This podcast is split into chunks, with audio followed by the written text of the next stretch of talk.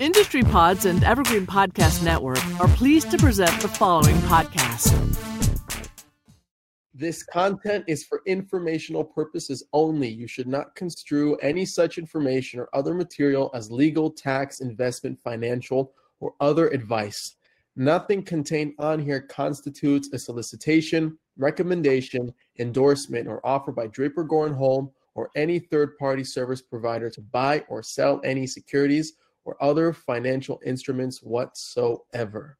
And uh, we have a kick ass media partner, Blockchain Radio, where the audio basically circulates onto uh, their network after this. And you can also find the recording on our YouTube channel, uh, Draper Goren Holm's YouTube channel. And uh, today's topic is a very big one, a very important one, as it's creeping up, uh, if I'm not mistaken, in December. Uh, and we're talking about Ethereum 2.0, right? Uh, before we dive in, I kind of want to have everyone introduce themselves. Austin, let's start with you. We'll go to Douglas, Shaylee, and Taylor. Oh, you're muted. Of course, I just muted myself to start talking. um, yeah, so I'm Austin Roberts. I am the uh, CEO and technical co-founder at Open Relay. We build uh, blockchain infrastructure. So we started off with uh, an open source Zero X relayer, and we have moved on to uh, building uh, an Ethereum gateway that uh, based on entirely open source tech for uh, scaling up and building uh, operationally manageable Ethereum infrastructure. So that's me. Awesome. And just uh, as a disclaimer, Draper Goren Holm is uh, an investor in Rivet. So just to put that out there. Um, Douglas, go ahead, take the stage. Hey, how's it going? My name is Douglas Horn. Uh, I'm a longtime developer in the blockchain space. Um, for the past two years, um, my main focus has been on Telos, which is a Satoshi model launched um, mainnet that launched in uh, 2018. For the past six or eight months, it's been the number two um, blockchain in the world in terms of uh, transactions per day uh, on Blocktivity. Um, we have a lot of great things. No one's really heard of us, um, but I'm very excited about the transition to, e- to Ethereum 2.0. I've never been a uh, you know Ethereum killer type thing. I think there's a lot of blockchain space, so I'm excited about talking about how all these things can work together and build a really cool future. Awesome. Thanks for being here, Shaylee. Hi everyone, Shaylee Adinolfi. I'm with uh, ConsenSys. I do business development uh, globally. Do a lot of work on central bank digital currencies, um, you know, digital assets, both on the institutional side and the DeFi side, a little bit more on institutional. Um, have been in the blockchain space for four years now, mainly doing um, advisory and business development. I'm looking forward to the conversation. So, and last but not least, Taylor, go ahead, take the stage. Hello, uh, my name is Taylor Monahan. I am the founder and CEO of MyCrypto. I have been building wallet things for Ethereum since Ethereum launched in 2015. Um, yeah, and I think that I am just most personally interested in looking at the space from the user's perspective and understanding where those challenges are. Uh, I have lived it, um, you know, like front and center. Uh, I'm I'm wildly aware of how many things that can go wrong, and I love to talk about you know the exciting things that are coming up in the future and how we can make sure that everyone is as safe as possible. Awesome. Well, we have a really kick-ass panel tonight. Everyone each in their own respective domain expertise. Um, so Ethereum 2.0 is on the horizon. It's why we're all here, uh, and obviously to kind of better what's in store right now for Ethereum. So I kind of just want to I want to start from the from the basics. Okay, what what's going on with Ethereum 1.0, right? I don't know if that's the official term, but Ethereum right now that's requiring the, the upgrade of Ethereum 2.0. And I kind of I'm just throwing this question out there, uh, and I'm hoping someone can kind of take us through like the pitfalls of Ethereum right now that uh, Ethereum 2.0 aims to kind of tackle. Sure, um, I'll take a stab at it, and then everyone can correct my mistakes.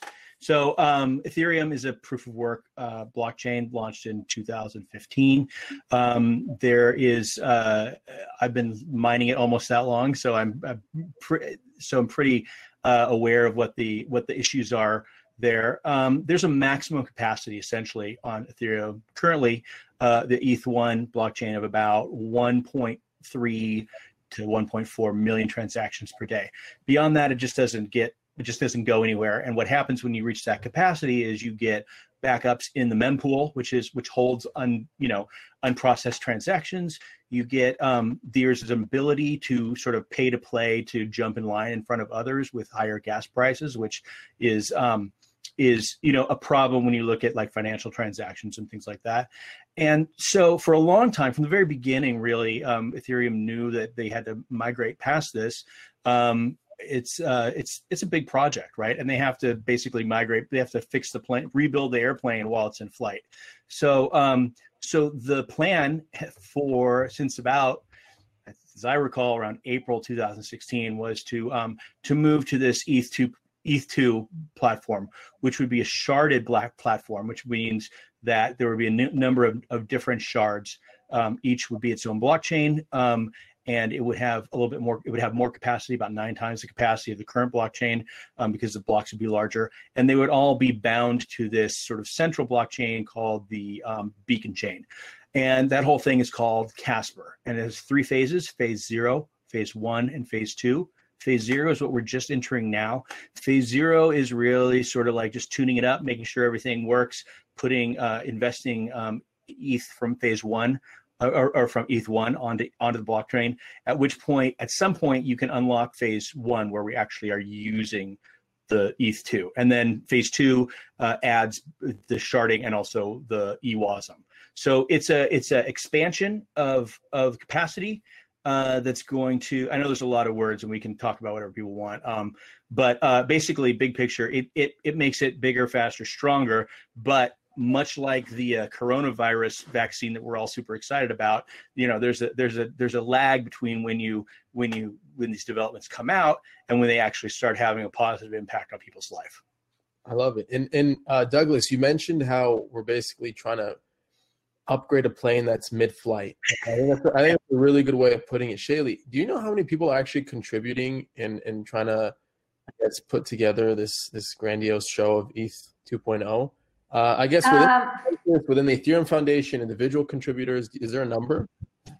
Well, I don't know what the number is, but we have at least 60 people, I believe, as a part of the PegaSys um, protocol engineering team at ConsenSys working on this. This guy Ben Edgington, he's amazing. He's doing a lot of the. He's the leader of the the PegaSys team, um, and he should have been on this panel. So I apologize uh, that he wasn't able to do this. But he, um, there's that team. Then there's the um, Prism Labs, uh, or sorry, Pris, Prismatic Labs or something like that. They have a team called Prism. Then there's Lodestar. Um, and then there's Lighthouse, and they all we all contributed along with PegaSys. There were four teams that worked on Medalla, which is kind of what's happening here with Phase Zero, and um, there were I think like 650,000 Ether and 20,000 validators that were involved in the Medalla like test before Phase One starts. Um, and and you can look up what's happening with Medalla.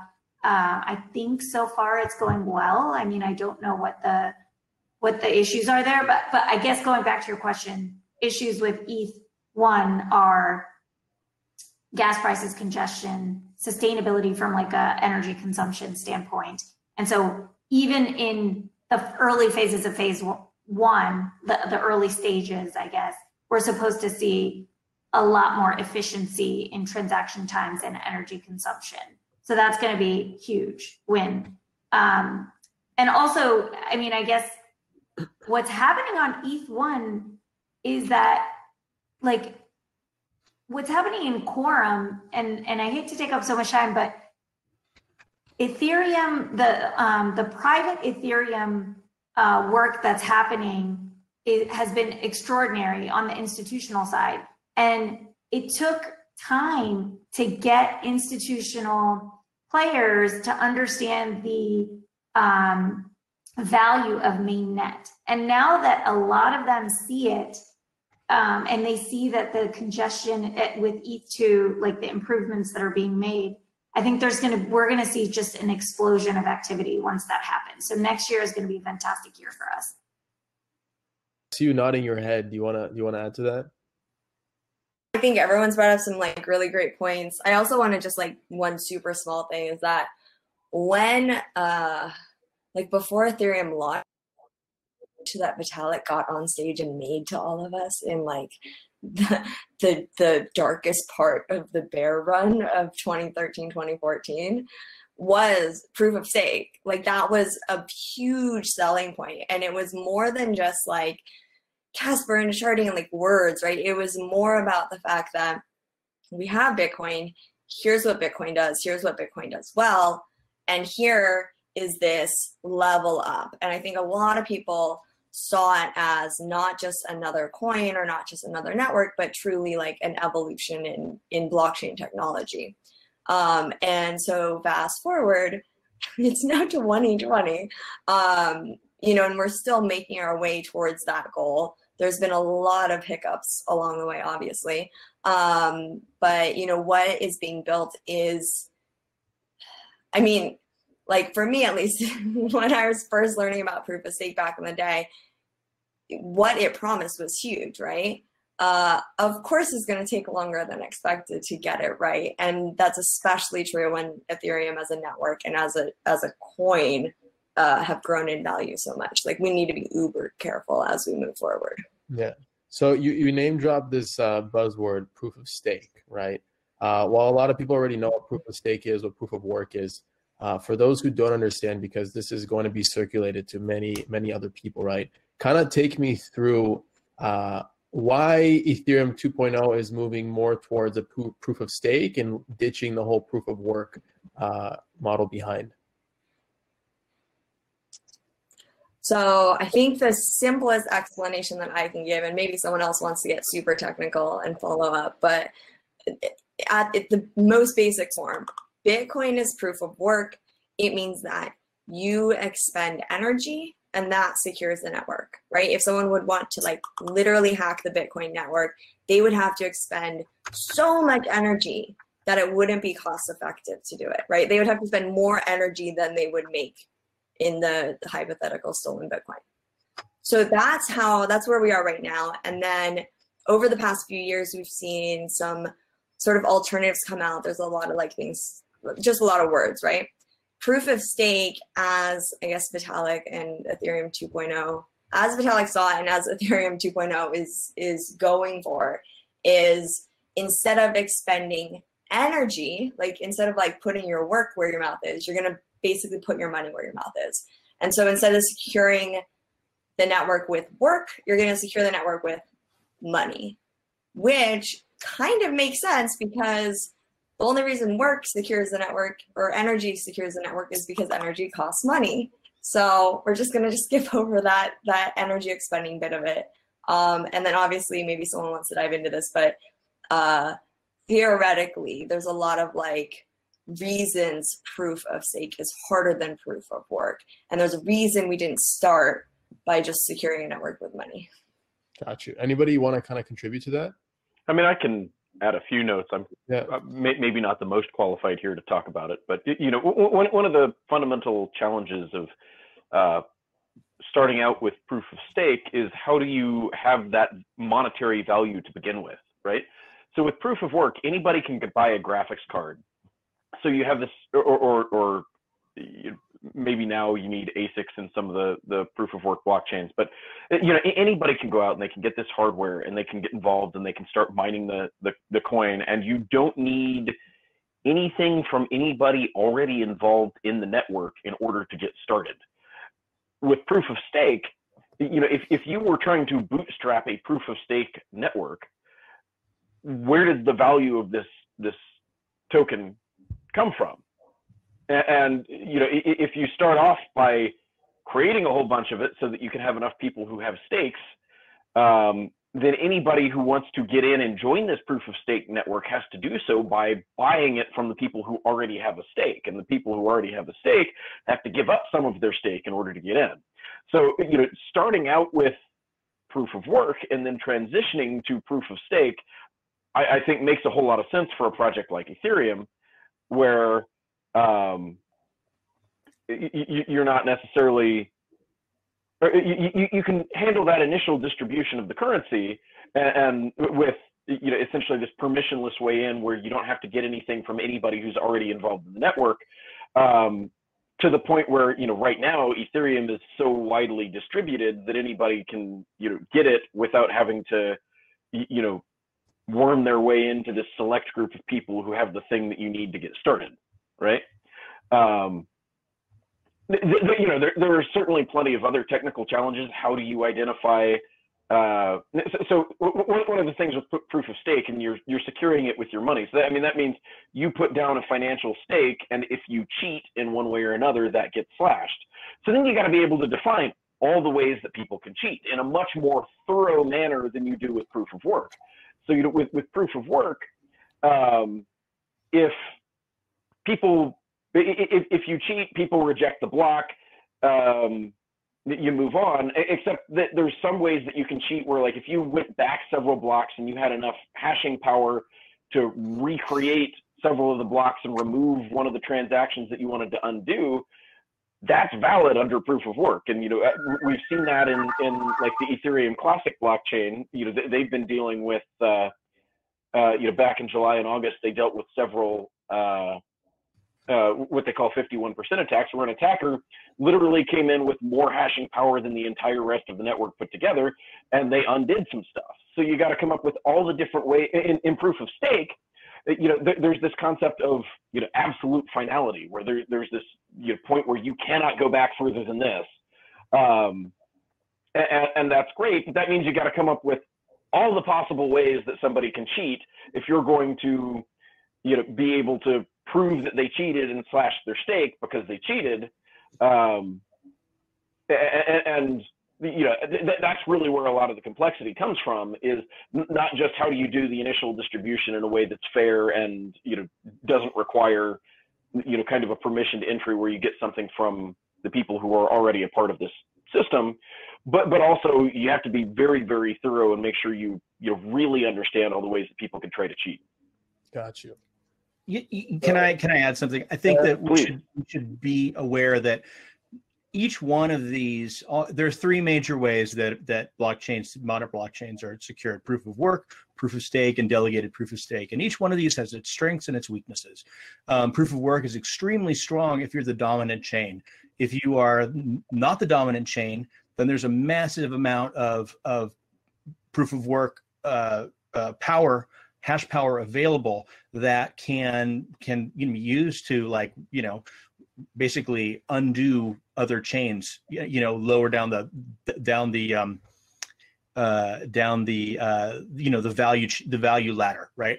And so and so what's what you see is at some point it becomes you know it's most people who are not going to be mining bitcoin sv or something like that with their with their asics um, may want to you know rent a bunch of hash power and to to do a to a quick 51% attack and and you know double spend some some tokens right? That's a that's a weakness of proof of work. Proof of stake has its own weaknesses right? The the basic idea is that people have so much buy-in that they are not going to sabotage this the chain because it destroys the value themselves. There's wish there's that's not entirely proven. For example like you mentioned austin i mean um, you know ethereum classic has been has been hacked has been 51 percented many times. So is like digibyte and and some of these others. And um and uh not digibyte um verge. And um but there's others. And they still exist right? So this idea that that um sabotaging the network for for short-term value is is pr- fully protected by proof of stake is not necessarily true. Um, proof of, but but but proof of stake has a huge energy uh, uh, improvement over massive over um, over proof of work, right? Which is which is something that I think people are. It's going to be an imp- impediment to to um, global adoption at some point, right? And then you've got um, uh, with proof of stake, you also have the idea that every staking node has to have the the computing capacity to run every t- contract on the network, right? Or at least on its shard of the network. So that mean that means that um, that you know you're limited by the lowest powered computer, which is currently the spec is about an i5 right now. You know um, that is going to that has man, decided to stake 32 ETH, right? So um, so that's a that's a weakness, and and you know delegated proof of stake takes that to a different step where um, you where certain certain nodes or high performance nodes are selected and uh, and chosen right? So there's three basic ways to do it. They all have their strengths they all have their weaknesses. I think it's a natural progression um, from it's a natural progression from proof of work to proof of stake and maybe maybe beyond. But um, if you're the leader in each one you're pretty safe like block like bitcoin doesn't really have much to do much to worry about about the the the the weaknesses of proof of work because it's always the dominant value chain. Um, others do and should be moving past it. I don't know if I, Ethereum value is so high that I don't know if it makes it if it makes it safe or if it makes it a target. Probably both at different times. But I think that that's something that people don't talk about um, that they that they probably should. Got you. Now, just kind of diving deeper into the proof of stake rabbit hole, right? Is there any way to earn staking rewards without committing a minimum of 32 ETH, right? Is there any way to do that? And like, I guess the sub question is why 32 ETH? Why minimum? What, where do we get 32 from?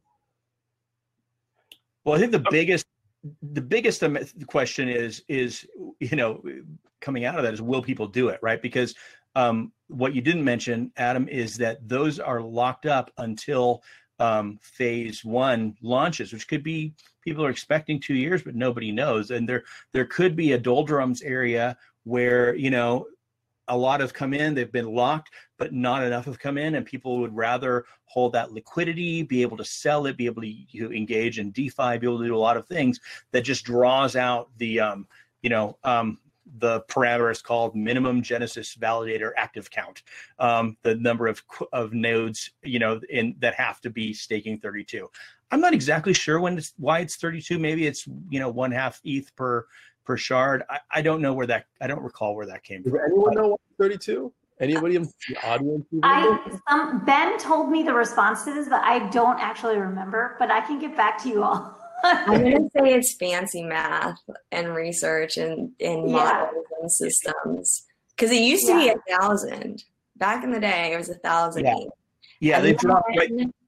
There's no there's no set mathemat. You know, it's a somebody chose and somebody and, and a group of people said, sounds good. You know, and like Taylor says, yeah, it used to be a lot higher, um, a higher amount. Like, but I think these all grow out of a tradition of, you know, we see something like a, you know the master nodes were were basically you know like dash darknet um, and then a lot that that sort of copied it. Um, those were those were a sort of a mixed proof of work proof, proof of stake model. I think whether they want to admit it or lot or not you know the ethereum developers had a chance to learn a lot in a real world deployment like that um, so that was always like you had to have a thousand dash to have a to have a master node. But there's no there's it's just a it's just a picking of a number that seems to work. And and if thousand doesn't work, um, then they do drop it. so it's probably arbitrary to some point. But they want to have a minimum amount that you're not gonna that you're gonna be really engaged, right? People they're probably not gonna do one ETH. That's probably too little. Right. And, and, Adam, to, to your other question of, you know, if you don't have 32 ETH or you want to make a smaller investment, there, there are options out there like Rocket Pool uh, that, where you can pitch into a pool of, of stakers who are going to, you know, collectively stake a unit. And, and I, I've actually been looking into Rocket Pool uh, recently because I think, you know, there's, there's a possibility that Rivet might get into to staking there. Um, but, uh, it, you know, it, essentially the way that works is you've got to have a uh, node operator. They have to bring half the stake to the table. So if they cheat, that comes out of their stake. And then you've got uh, a bunch of other people who can bring much smaller units to the table. And I don't even know if there's a minimum at Rocket Pool uh, where you, you bring bring that in and you essentially you, you provide a certain amount of ETH that goes into um, some node operators uh, pool and they stake your ETH, you get part of the reward. There's going to be kind of a marketplace of, you know, depending on how much is available in order to start new nodes and how many people are, are there wanting to bring the, the, the 16 ETH to, to the table to start the node. Um, you know, so, so how, how much of a percentage of uh, your the, the yield of the the the earnings uh, go to the node operator versus the other people who've brought ETH to the table will, will be variable. Uh, but then that that also to the point that, that Douglas raised, um, the, the they Rocket Pool is tokenizing the ETH that people put into the the pool. So if you don't want to be in there for you know the next two years before you're able to get it out in phase three or whatever, um, then if you've gone through something like Rocket Pool, your your reward is tokenized, and you're not going to be able to convert it back to ETH, but you might be able to sell it to somebody else who wants to get in, um, and, and get most of your stake back, maybe not all of it.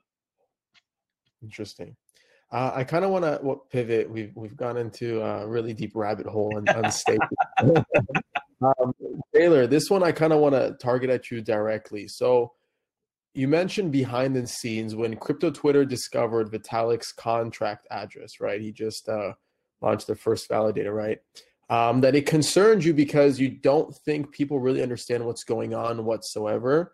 Talk to me kind of through your concerns and why it's very different than even a high risk, hot mess DeFi thing, as as I am quoting you directly. Take me through your thought process on that. you are quoting me. um, so yeah, um, to start. So okay, so I think the first thing we should establish is that right now, if you have any amount of ETH, well, if you have greater than 32 ETH, you can go and spin up a validator and do the things that you need to do. It's not very easy, but you can. And 32 ETH into this contract. Uh, and then uh, complicated stuff, but like in a month or so, most likely, you will then start earning rewards on that. However, um, you don't get those rewards on ETH1. You get those rewards in the future. So it's almost like you, the best way I can describe it is like if the bank offered you a super special bank account where you put your money in, but you can't take it out whatsoever, and that bank account has a like a super high interest rate. However, uh, there's some things that make it very different than a bank. Number one is that uh, you really can't get it out. Like I think most bank accounts and most things in life, even uh, there's never like a like a hard line in the sand, right? Like you can always do something to recover, to undo. You can sue someone. You can go hit them with a baseball bat. Like there's things you can do. Uh, and with this, like no, there's really no way to get it back out. The other thing is that we don't actually know what the uh, quote unquote interest or yield will be on this because it's variable depending on uh, sort of the state of the network.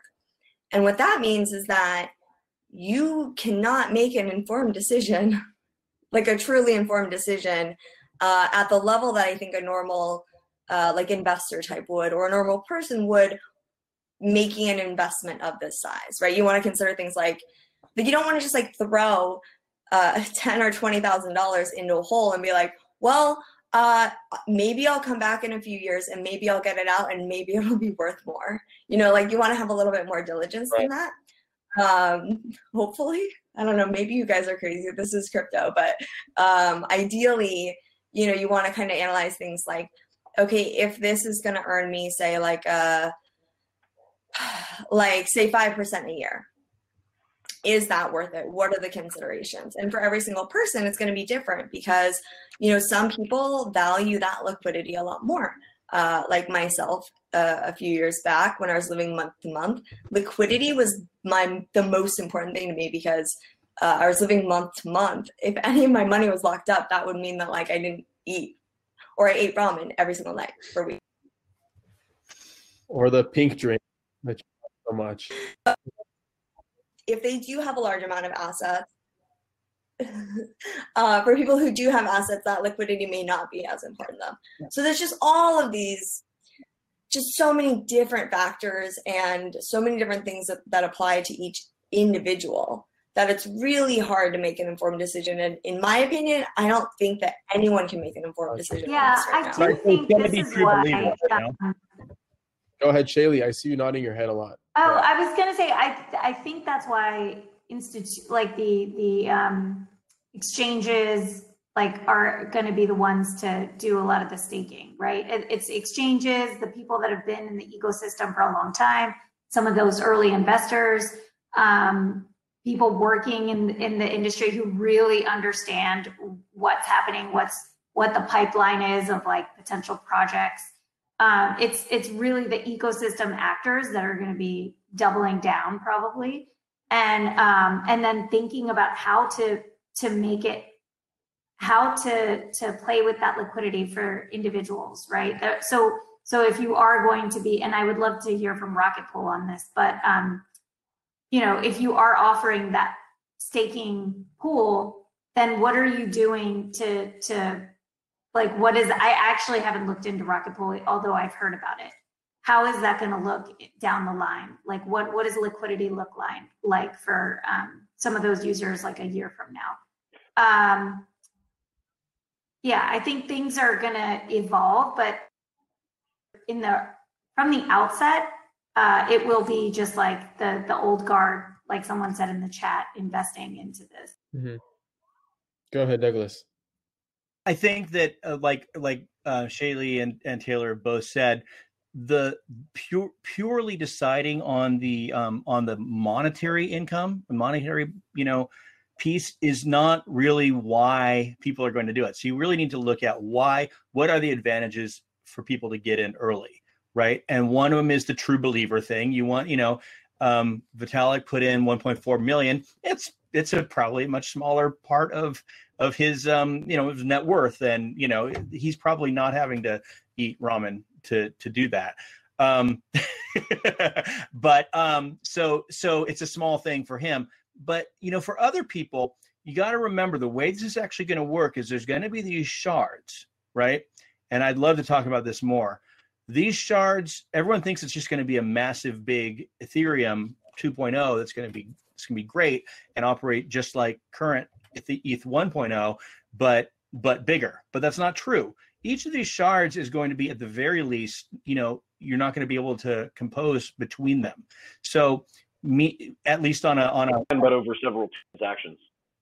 uh currently well so what i maybe i mean i'm here to learn just as much way more than i am to talk but my understanding is that the that the um that the uh the cross the the you know sorry the um the the merkle trees the, ba- the hashes that are basically you know uh, moving everything to the you know recording everything from all the shards onto the onto the beacon network are, are on a per on a per block basis. So yeah i wouldn't be able to compose let's say um, a defi transaction that does some kind of instant you know flash loan on one chain and then takes advantage of an of a of a you know of a defi you know op- opportunity on another chain and then and pays that back. It, it would it would not be able to close within one transaction. So i think you're probably going to get different shards.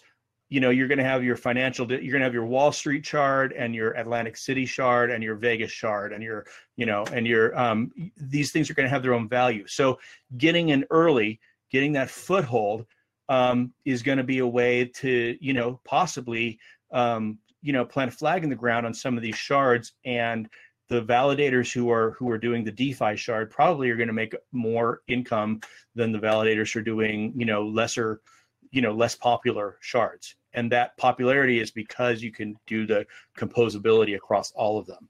Um, i could be wrong but i think i think what's going to drive people is the fact they really want to see this succeed and they want to plant a flag in the ground for what this could become later. Not not really looking at whether they're going to make 5% or 10% as a as a primary driver Right, and and you know, I'll, I'll say for myself, I'm I'm one of those true believers, more or less. And you know, I I I bought into the uh, original Ethereum token sale, uh, you know, back in 2014 when it was you know buy it with Bitcoin, and you know, it, it might.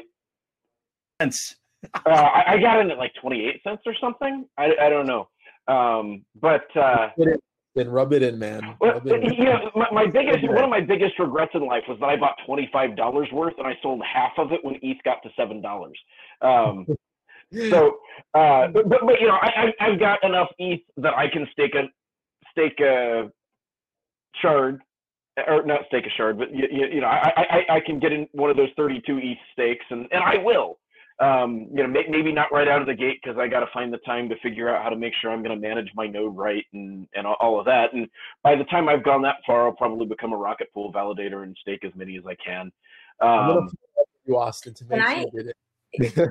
Can I Go just point out that both you, Austin, and Peter from Geth are like, I would classify both of you as technical people who are totally capable of running your own validators, and yet neither of you are already running your own validators and are like, ah, I don't know if I will. I'll probably take the easy route. And then yet everyone who's like totally not actually capable of running their validators are like, oh, run oh me yeah, down. that- yeah, right. It's, well, and, and, and no, I I think mean, you're I, overestimating how the difficulty really. I, I do intend to run my own validators. If I go to Rocket Pool, I will be bringing the 16 ETH to the table and, and, and acting as a validator for, for other people too. But that, I mean, that ostensibly means that I get to take a, a cut of the other people who are bringing part of the shares, and maybe I end up taking a little bit more. Um, so, um, yeah, I mean, I, I have the, the technical capability. You know, I, I run a node gateway service. I can figure out how to do this right. Um, but but it, and you know to, to to one of the other points is um yeah yeah there's a lot of people out there running um or, or you know who who have essentially committed to staking but haven't actually figured out how to you know run a validator yet uh you know which is a concern. And and from from my perspective as a guy who runs a company that runs an ethereum gateway runs a bunch of nodes able to scale up to deal with whatever uh, volume I need, uh, you know, I, I'm concerned that that from my look at the Ethereum ETH 2.0 nodes that are out there right now, I don't see one that looks enterprise ready. You know, like in my mind, if you're you got to keep your your node on all the time in order to keep uh, keep earning on on a regular basis. But at the same time, if you're running two copies of your node, then you end up signing two messages that end up looking like cheating and you can get slashed. Mm. And if you were going to, you know, avoid both of those situations where you could have both redundancy and make sure that you're never going to sign two messages and end up getting slashed, you'd need something like a Raft consensus layer, and none of the clients have that. No, no, no. Um, I, I, I can tell. I mean, yes. I think the big, big, big picture people are seeing here is it seems very technical. I can tell you. So I I ran nodes full time BP nodes on both EOS and Telos, and I've been doing it for two years on Telos. All those are solved problems, like how we how we make sure that we don't that we have backups that can instantly switch over, but never but never double sign with two signing keys. It's very solvable. All those problems are out there, and and and it's just linking together enough GitHub pages.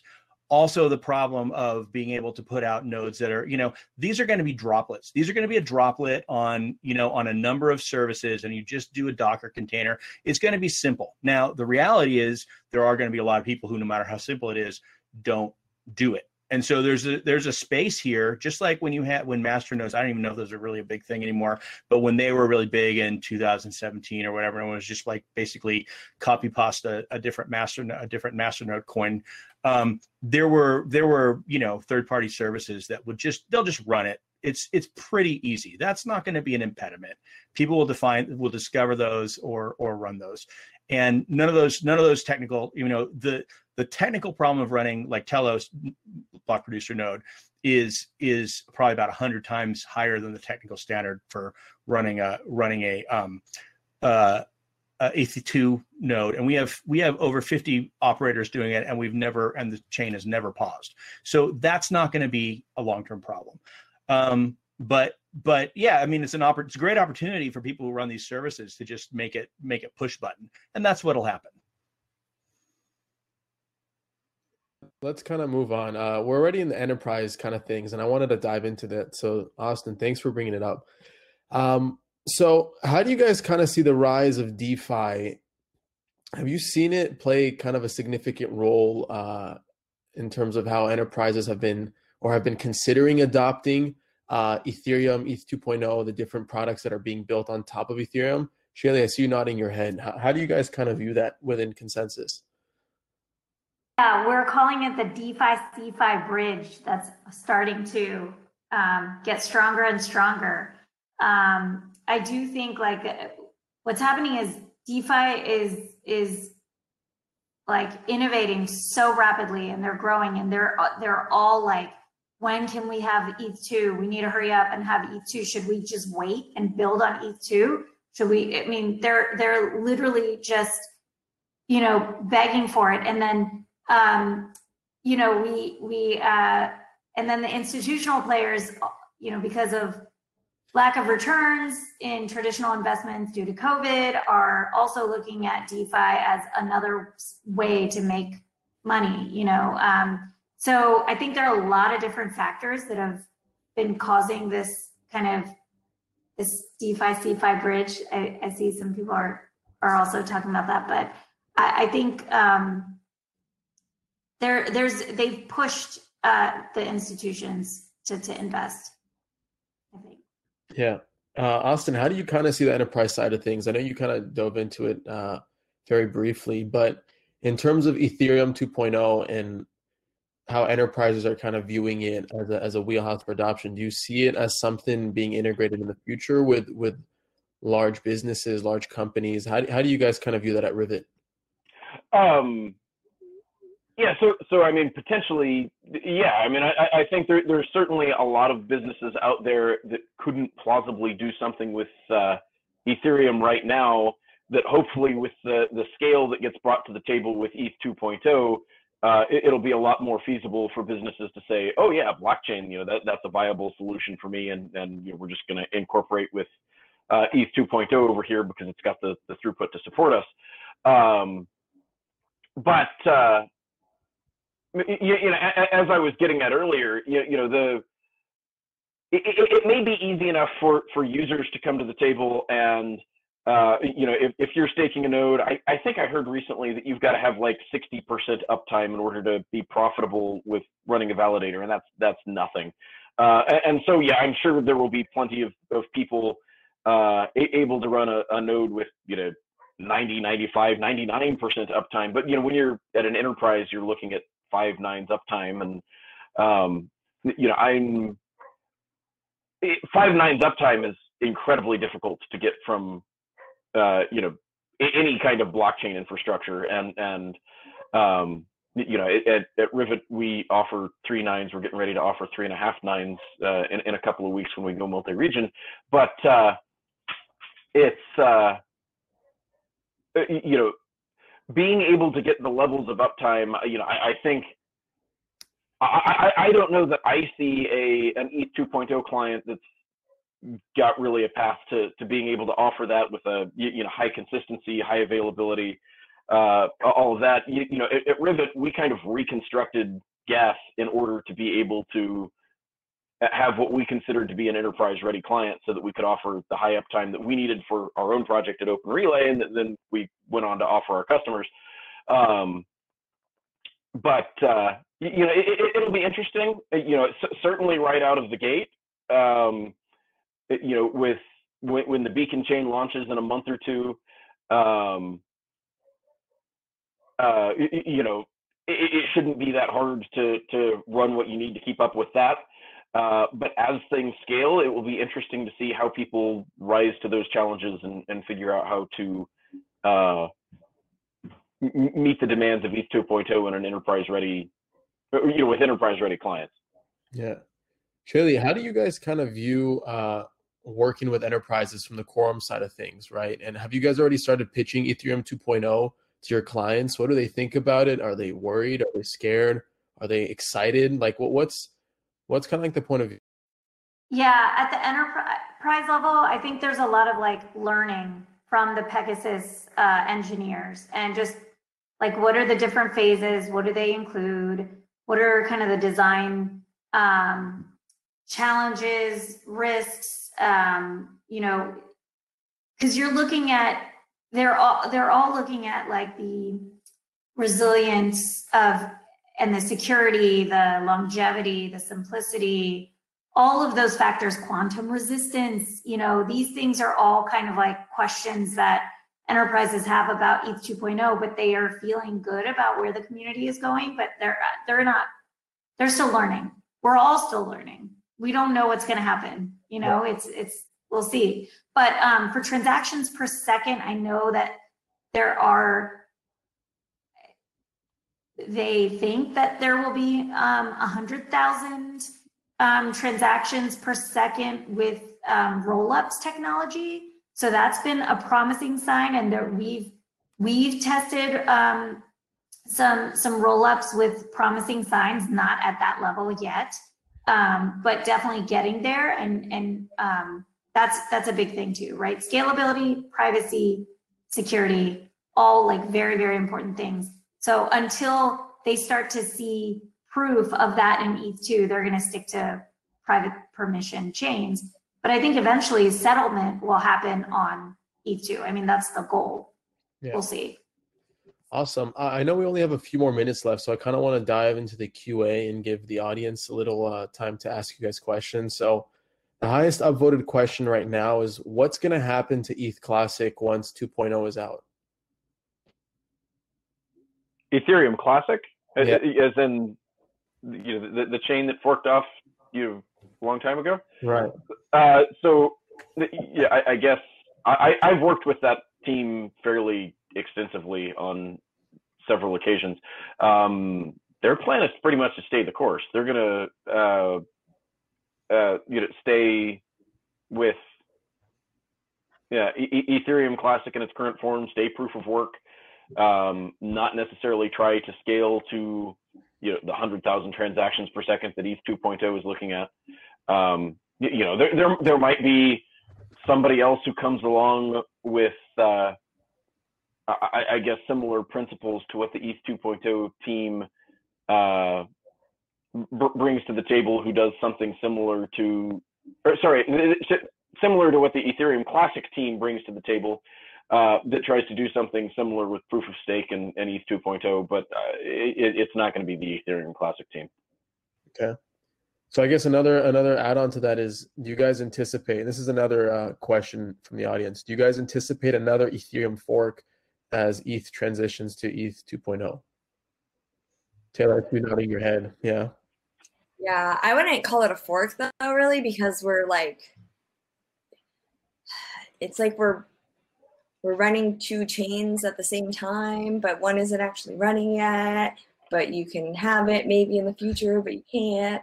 Um, it'll be very interesting to see ETH2 exists between now and when ETH2 is like fully realized and operable because um, there are, I mean, I can speculate all day on like what people, certain players in the space may do, but I do know that if there is free money hypothetically available on the table, some party somewhere will for sure make that free money appear and take yeah, it and, themselves. And, and, I would not be at all surprised if you know th- there's a, a, bunch of miners out there who have yeah. this hardware that's not going to be at all useful for in the proof of stake world. Uh, you know, they might move on to other chains, or they might decide, you know, we're just going to keep this Ethereum thing going proof of work, even as it migrates to, to Ethereum or you know to, to proof of stake. Um, you know they're going to keep the proof of work version going, and then there's the proof of stake version. Um, I, I would not be at all surprised to see that. I you know I, am not saying it's going to happen, but it, it certainly wouldn't shock me.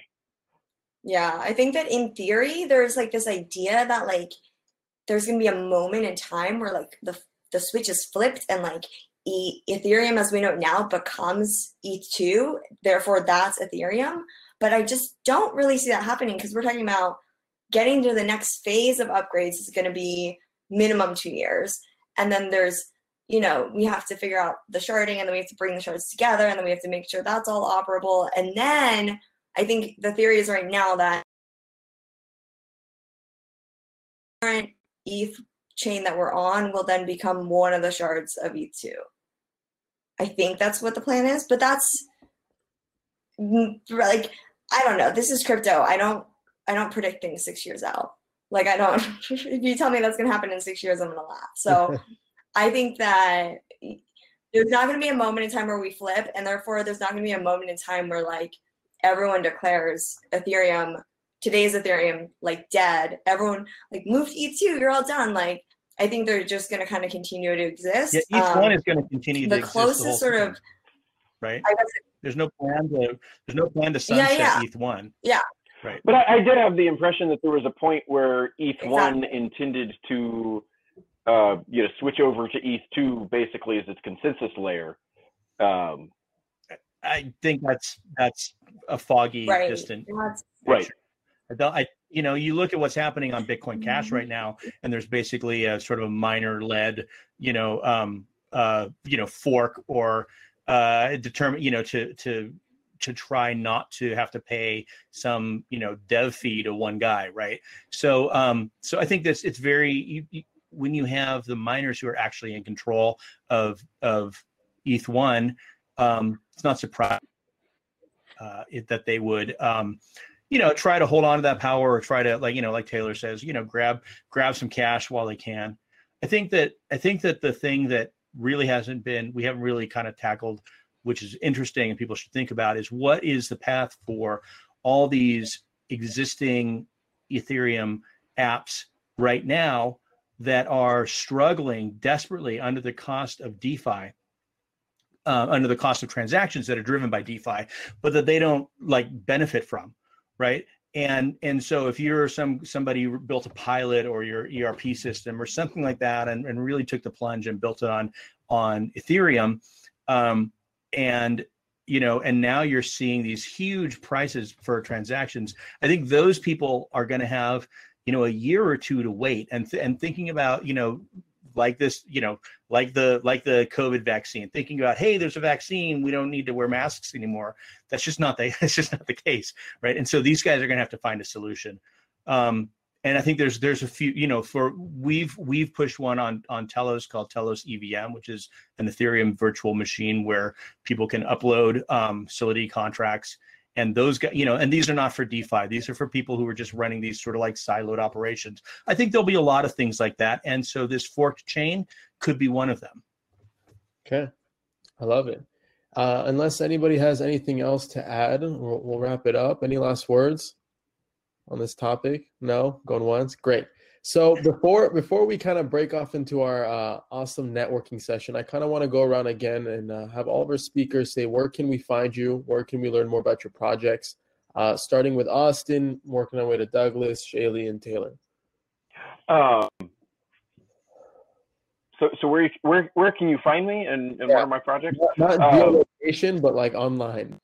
yeah. So um, I guess if you go to openrelay.xyz, we have contact information for me and my company. And you know, if you want to know about Rivet, which is the Ethereum gateway that we run, that's at rivet.cloud. Um, and then, you know, I'll be around here. And then I'm also on a bunch of Discords and Telegrams and stuff like that where you can find me. Awesome, Douglas. Uh, hey, I'm on uh, on Twitter at Douglas underscore Horn. That's the easiest place to find me.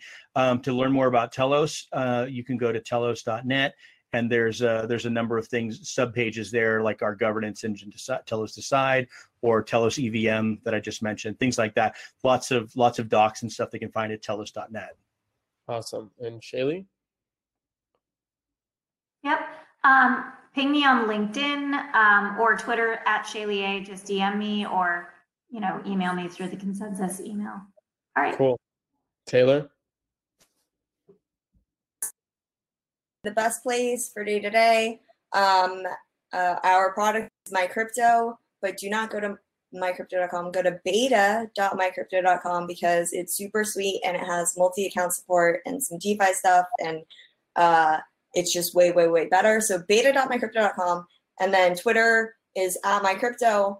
Or if you really want to get into the weeds on all of this stuff, uh, my personal Twitter is tayvano underscore but I will link all this in the chat because screw that username. and cheers, everyone. One last cheers. Thank you so much for being on Blockchain and Booze. And before I let everyone go, oh, you finished it. All right. Before I let everyone go, uh, we have our amazing networking session right now where I'm going to end presentation mode, and all of us we're going to distribute to these colorful table tables, excuse me, and we'll be able to bounce around from chair to chair and meet people from all over the world that are watching this right now live with us. So uh, yes, Crispin tables. um, so without further ado, make sure you have your cameras on. Make sure you have your microphones on. Otherwise, you're going to be extremely confused. So cameras on, microphones on. Everyone, thank you again so much. We'll see you next week. Bye bye. Has been a production of Industry Pods in association with Evergreen Podcasts Network. Hear this and other industry pods at evergreenpodcasts.com, your favorite podcast app, or listen at industrypods.com for your number one virtual conference podcast experience.